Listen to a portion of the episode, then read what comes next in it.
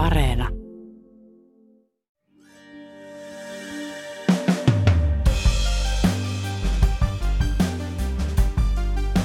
Suomessa kuolee Euroopan eniten nuoria huumeisiin. Yksi syy on suomalaisten huumeiden käytön erityispiirre. Suomessa on tällainen kolmen cocktail, jota pidetään niin kuin todella tuhosana. Ylen toimittaja Miika Koskela tapasi käyttäjiä raahelaisessa asunnossa ja selvitti suomalaisten huumekuolemien anatomiaa. Tänään on perjantai 7. lokakuuta. Kuuntelet Ylen uutispodcastia. Minä olen Heikki Valkoma.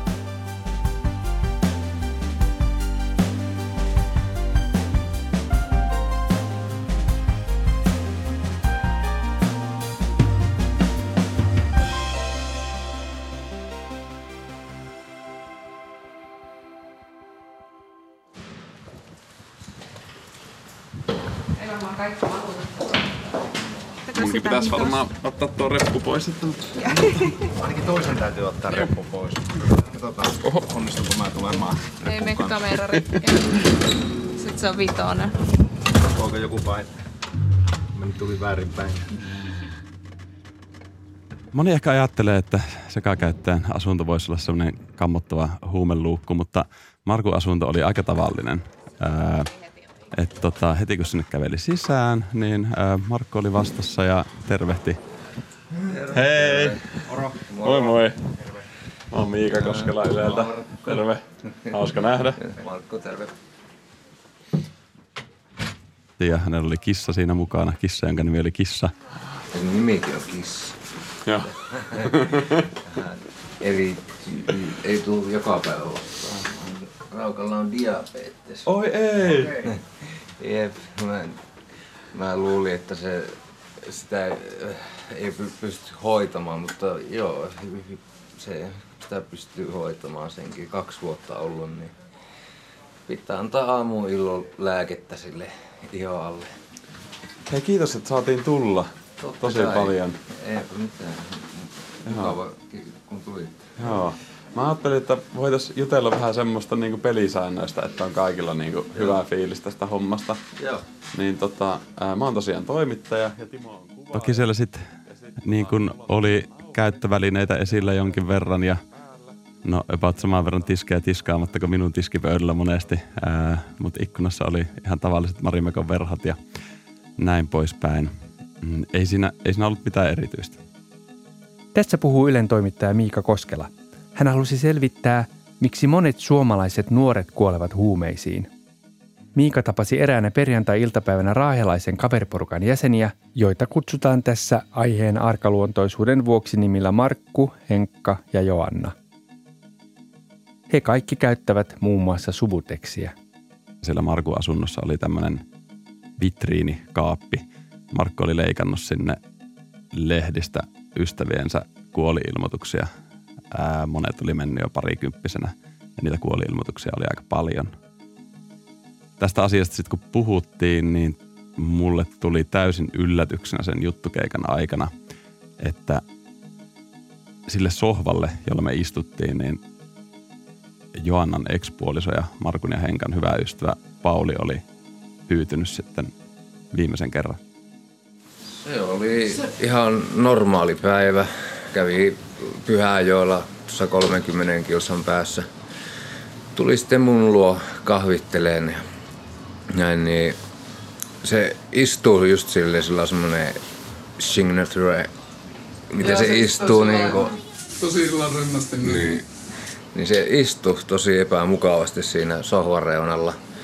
Niin, niin kuin, oli pakko kutsua joka nimellä, että hei, Pauli.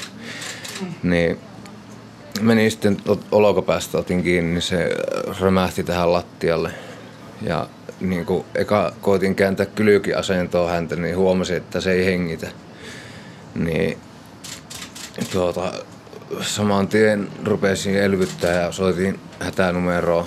Ne tuli onneksi tosi nopeasti, että viisen minuutissa oli about tässä. Markku ja Joanna kertovat, että ensihoitajat saivat Paulin sydämen käyntiin Pauli lennätettiin pelastushelikopterilla Oulun yliopistolliseen sairaalaan. Siellä hänet todettiin kuitenkin aivokuolleeksi. Paulin ekspuoliso Joannan ja Markun mukaan, niin tämä liittyi, liittyi siihen seka, sekakäyttöön, että hänellä oli tullut ää, todennäköisesti suonessa sitten huumeiden käytön myötä sitten bakteerielimistö, joka oli aiheuttanut keuhkokuumeen. Sydämestä on niinku kaksi arpia ennestään. Että se oli jo niin huono, että kun se, kun se pysähtyi se sydän, niin se ei enää niinku käynnistynyt. Että silloin oli niinku kuumeeton keuhkokuumesta se, mikä oli sen niinku sydämen tulehuttanut. Että se löytyi vasta sitten niinku ruumiin avaukseen. Ja ei sillä ollut mitään, se oli ihan niinku normaali. Siis ei, ei se väsymystä ehkä vähän niin ja sitten henkeä sillä ahisti edellisenä päivänä sotti. kerran ja niin kuin yllättävän se kunnossa muuten. Se Niin. puhuu just siitä, että rööki ottaa jotenkin. Joo. Sattuuko sulla se enää sanoa. Suomi pitää ikävää kärkisijaa huumetilastoissa Euroopassa. Nuorten huumekuolemat ovat hälyttävässä nousussa, kertoo Euroopan huumeraportti. Raportin mukaan Suomessa on eniten alle 25-vuotiaiden huumekuolemia, kun verrataan muuhun Euroopan unioniin, Norjaan ja Turkkiin. Suomessa kuollaan huumeisiin 10 vuotta muuta Eurooppaa nuorempana. Terveyden ja hyvinvoinnin laitoksen THLn tilastojen mukaan Suomessa huumemyrkytykseen kuoli viime vuonna 206 ihmistä. Heistä 76 oli alle 25-vuotiaita. Ja tämän tilaston ulkopuolelle jää kokonaan huumeriippuvuuden aiheuttamiin sairauksiin menehtyvät sekä vaikutuksen alasena tapahtuneet onnettomuudet ja väkivaltaiset kuolemat. Ja ei voida tietenkään yksilöllisesti sanoa, että, että kuinka moni henkilö vuosittain kuolee huumeiden takia, mutta osviittaa saa siitä, että viime vuonna 500 vaineesta löytyi ruumiin avauksessa huumeita. Ja tämä kuolema on tietysti vain huumehaitteen jäävuoren huippu. Et, öö, viisi vuotta sitten jo arvioitiin, että Suomessa on noin 30 000 opioidien ongelmakäyttäjää. Öö, ja tämä käyttö tietenkin aiheuttaa monenlaisia muita ongelmia heidän elämässään ja lähipiirissään. Tämän tuoreempaa lukua meillä ei ole, mutta tämän määrä uskotaan siitä vielä kasvaneen. Siinä missä muualla maailmassa kuollaan yleensä yliannostukseen, suomalaisissa huumekuolemissa on poikkeuksellista myös se, miten täällä kuollaan huumeisiin. Maailmalla tavallinen huumekuolema on siis se, että esimerkiksi opioidia otetaan liikaa ja se tappaa välittömästi esimerkiksi piikittämisen jälkeen. Suomessa kuolema tulee salakavallasti, viipyillen sekä käytön tuloksena. Puhutaan tuhoisasta kolmen koktailista. Suomalaisessa päihdekulttuurissa käytetään tai käytettyyn opioide on buprenorfiini, jonka ää, tavallinen kauppanimi on Subutex. Ää, ja sitä tässäkin kaveripiirissä kaikki ovat käyttäneet, niin ää, sillä Subutexilla on semmoinen ominaispiirre, että tota, se aiheuttaa kokemattomalla käyttäjällä tosi voimakkaan euforisen olotilan, mutta siihen niin kuin nopeasti tottuu, että siihen syntyy toleranssi ja sen jälkeen siitä ei ole hirveästi enää iloa, se, se, sitä, sitä ei juuri saa euforiaa irti. No, mutta sitä voi boostata muilla aineilla ja ö, monesti ö, nämä käyttäjät sitten ottaa siinä mukana ö, rauhoittavia lääkkeitä, benzodiazepiineja. Meillä on sitten vielä lisäksi tämä suomalainen niin kuin humalahakunen juomakulttuuri, joka elää myös siellä päihde, niin kuin huumekulttuurissa. Et tota, siinä se kolmen koktail on sitten valmis ja hengenvaarallan tilanne tulee, kun otetaan subuteksia ja sitten dokaillaan siinä päivän mittaan ja sitten ehkä heittää unilääkkeeksi muutama benzo vielä naamaa ja mennään nukkumaan, niin sitten voi olla, että, että ei välttämättä herätäkään, jos annostus on liian suuri. Uskallat sä tämmöistä koktailia käyttää? Uskallan. Mä oon taas Mistä sen tietää, ettei ota liikaa? Tää on oppinut, kun kymmenen vuotta on niinku ollut. Välillä en oo käyttänyt, välillä Ja on. sitten on paha, kun alat vettää, niin sä viet niitä vanhoja tapaa, niin se silloin sattuu helpolla, kun justis, että toleranssi on ihan nollassa ja sitten veijätkin yhtäkkiä, niin se toimii ihan vituusti. Että kyllä sitten kun totutut, on vetänyt kauemmin, niin se toleranssi tulee ja sietokyky, että mutta lyrikassa kyllä pitää jo paljon varmaan viinaa ja se kai se on pahin. Niin. Pitää ottaa melko suuria annoksia kuitenkin, että se on tappava koktaili. Onko teillä ollut läheltä piti tilanteita? Tiedättekö te? Ainoastaan fentanyylin kokeilun kanssa, että että heräsin vessan lattialta vielä ruisku hihassa puoliksi pohjassa. Että ihan kiitos, en ottanut kaikkia. Mutta Dromaalia ja supuja ja pentsöä ja kaljaa ja sitten kun savuteettiin siihen, niin kävi just sillä, että koko roppa niin sammui. Lähti näköä kuuloon. näkyy valaakosta. Ja sitten lopulla vaan kuuli, että kun meni jo poloville ja mä huusin kaverille sinne, että soittaa ambulanssia, niin se vaan niinku luuli, että mä jotenkin läppää. Se oli ihan sokisa. Veikko, no eihän sekin ihan joku ollut, mutta silti niin että kuuluu vaan lopulta niin kuin sydänsyke kuuluu vaan ja niin sydänsammoja ei nähnyt mitään kuulu. Ja sitten niin hetki kävi, varmaan joku verenpaine, että en mä tiedä mitä siinä tapahtui. Kun se ei paljon, niin tuli niitä että epilepsiakohtauksia, niin että pyörtyi ja muisti pois. Ja... Subuteksin käyttö pääasiallisena opioidina on myös suomalainen erityispiirre. Muualla maailmassa käytetään yleisemmin heroiinia, oksykotiinia – sekä fentanyyliä, joka on sata kertaa voimakkaampi opioidi kuin morfiini. Mutta miksi Suomessa sitten käytetään korvaushoitolääke subuteksia eikä vaikka heroinia niin kuin muualla maailmassa? Vastausta pitää lähteä etsimään vuosituhannen vaihteesta Afganistanin sodasta saakka. Suomalaisen subutex-kriisin synty, syntykonteksti on sellainen, että vuosituhannen taitteessa ää, Afganistanin sodan myötä heroinin saatavuus koko, koko maailmassa niin kuin häiriintyi ennen kaikkea Euroopassa ja sitten tota, niin ihan, ihan yleisestikin Euroopassa alettiin sitten niin kuin huumekulttuurissa korvaamaan opioidiriippuvuutta, alkoi käyttää sitä supu, suputeksia sitten tilalta.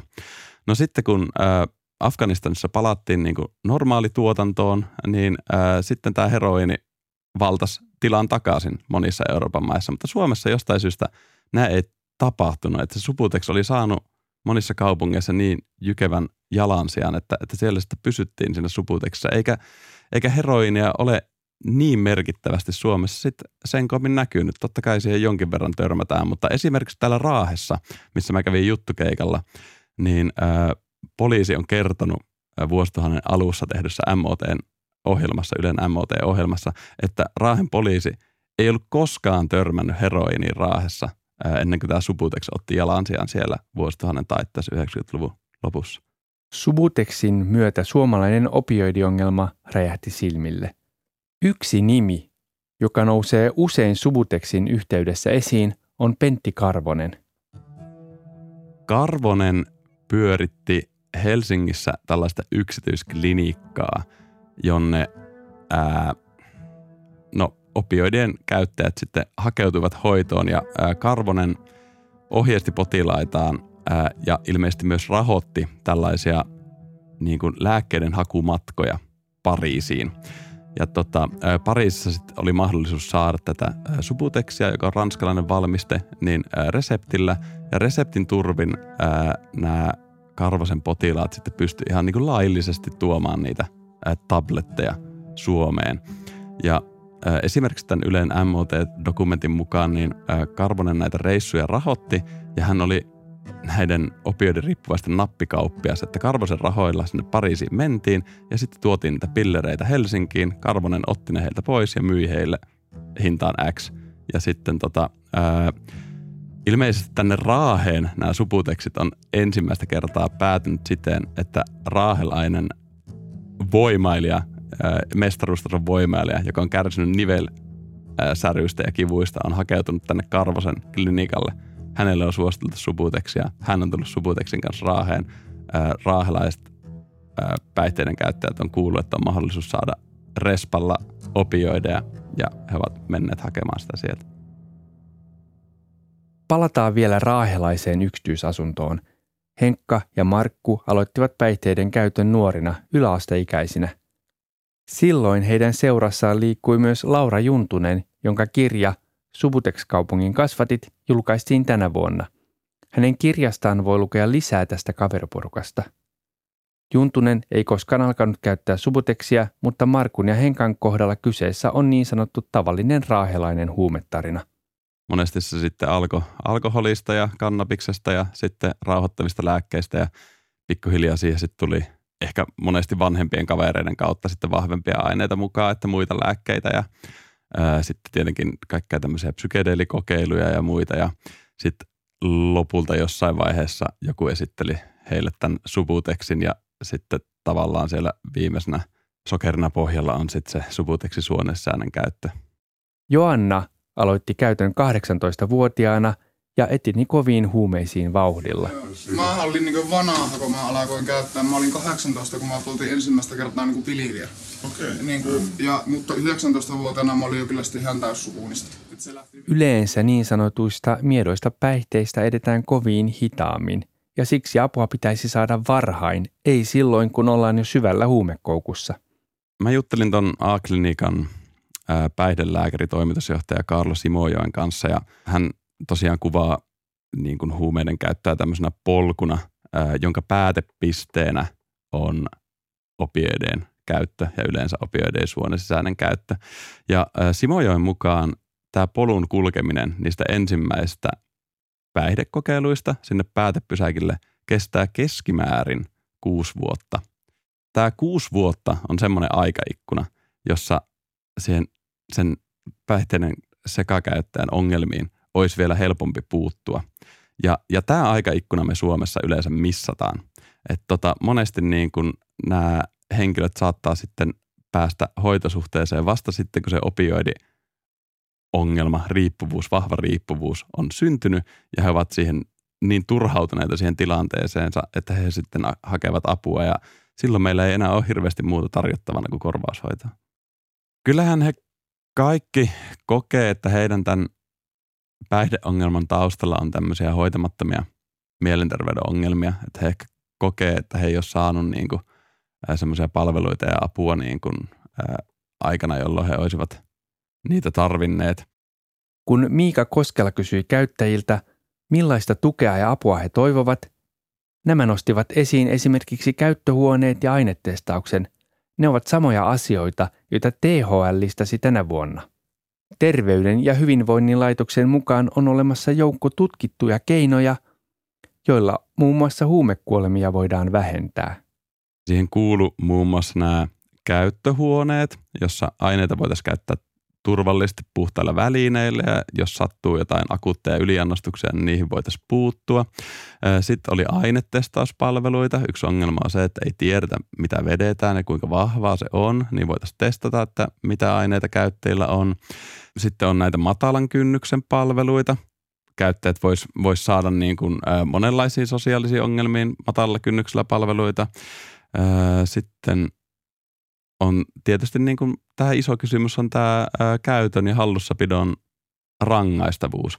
Että tota se, että kun toistaiseksi käyttäjän hallussapito on laitonta, niin ää, se muodostaa tämmöisiä niin kuin esteitä ja niin kuin jännitteitä, pelkoja niin kuin näiden käyttäjien ja sitten ää, terveyspalveluiden ja, ja poliisin välille esimerkiksi näin, että, että, että vaikka, vaikka silloin kun sanotaan, että on orastava tällainen päihdeongelma, niin se, että että siitä ei, ei vaikka voi ää, terveydenhuollossa sanoa, niin onhan se ongelma.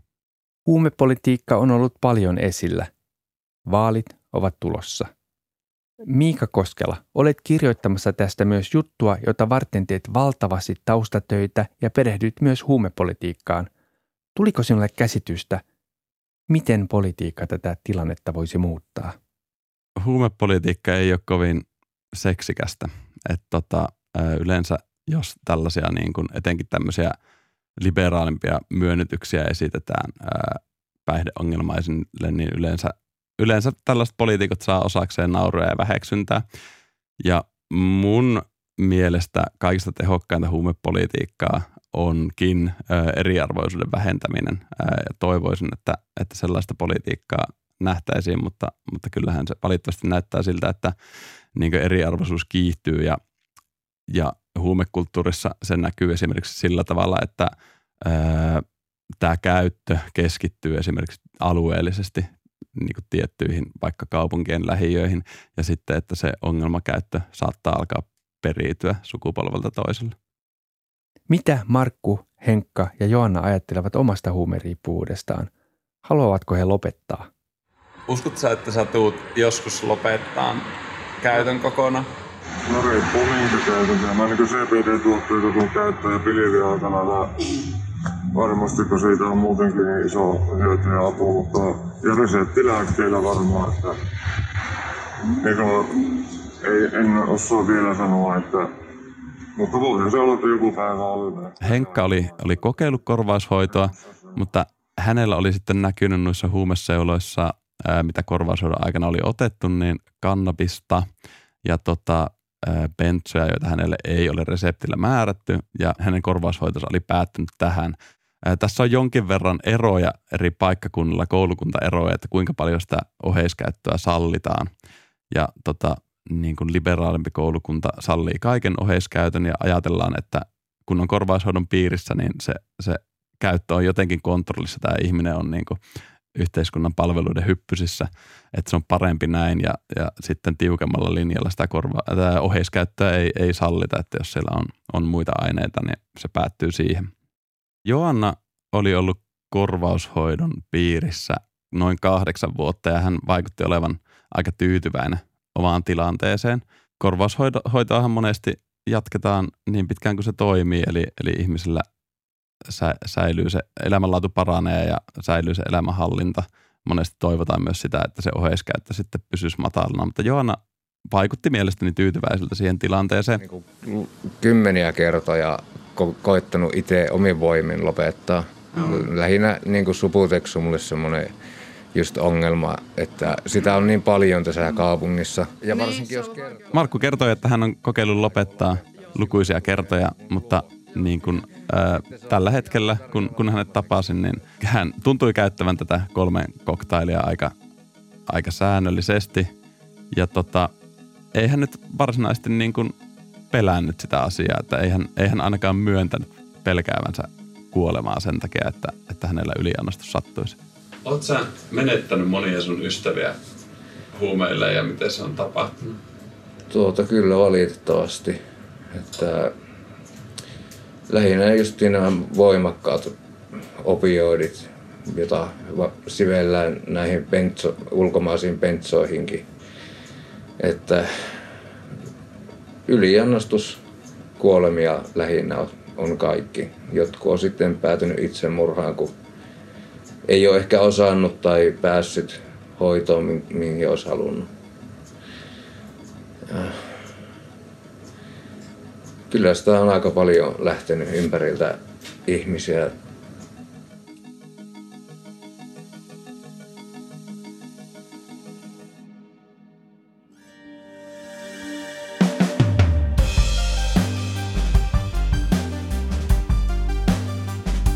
Kiitos, kun kuuntelit uutispodcastia. Uutispodcast ilmestyy joka arkipäivä kello 16 Yle Areenassa ja sieltä löytyvät myös edelliset jaksot, joita kannattaa kuunnella. Palautetta voit lähettää sähköpostilla uutispodcast.yle.fi ja löydät minut somekanavista at Heikki Valkama.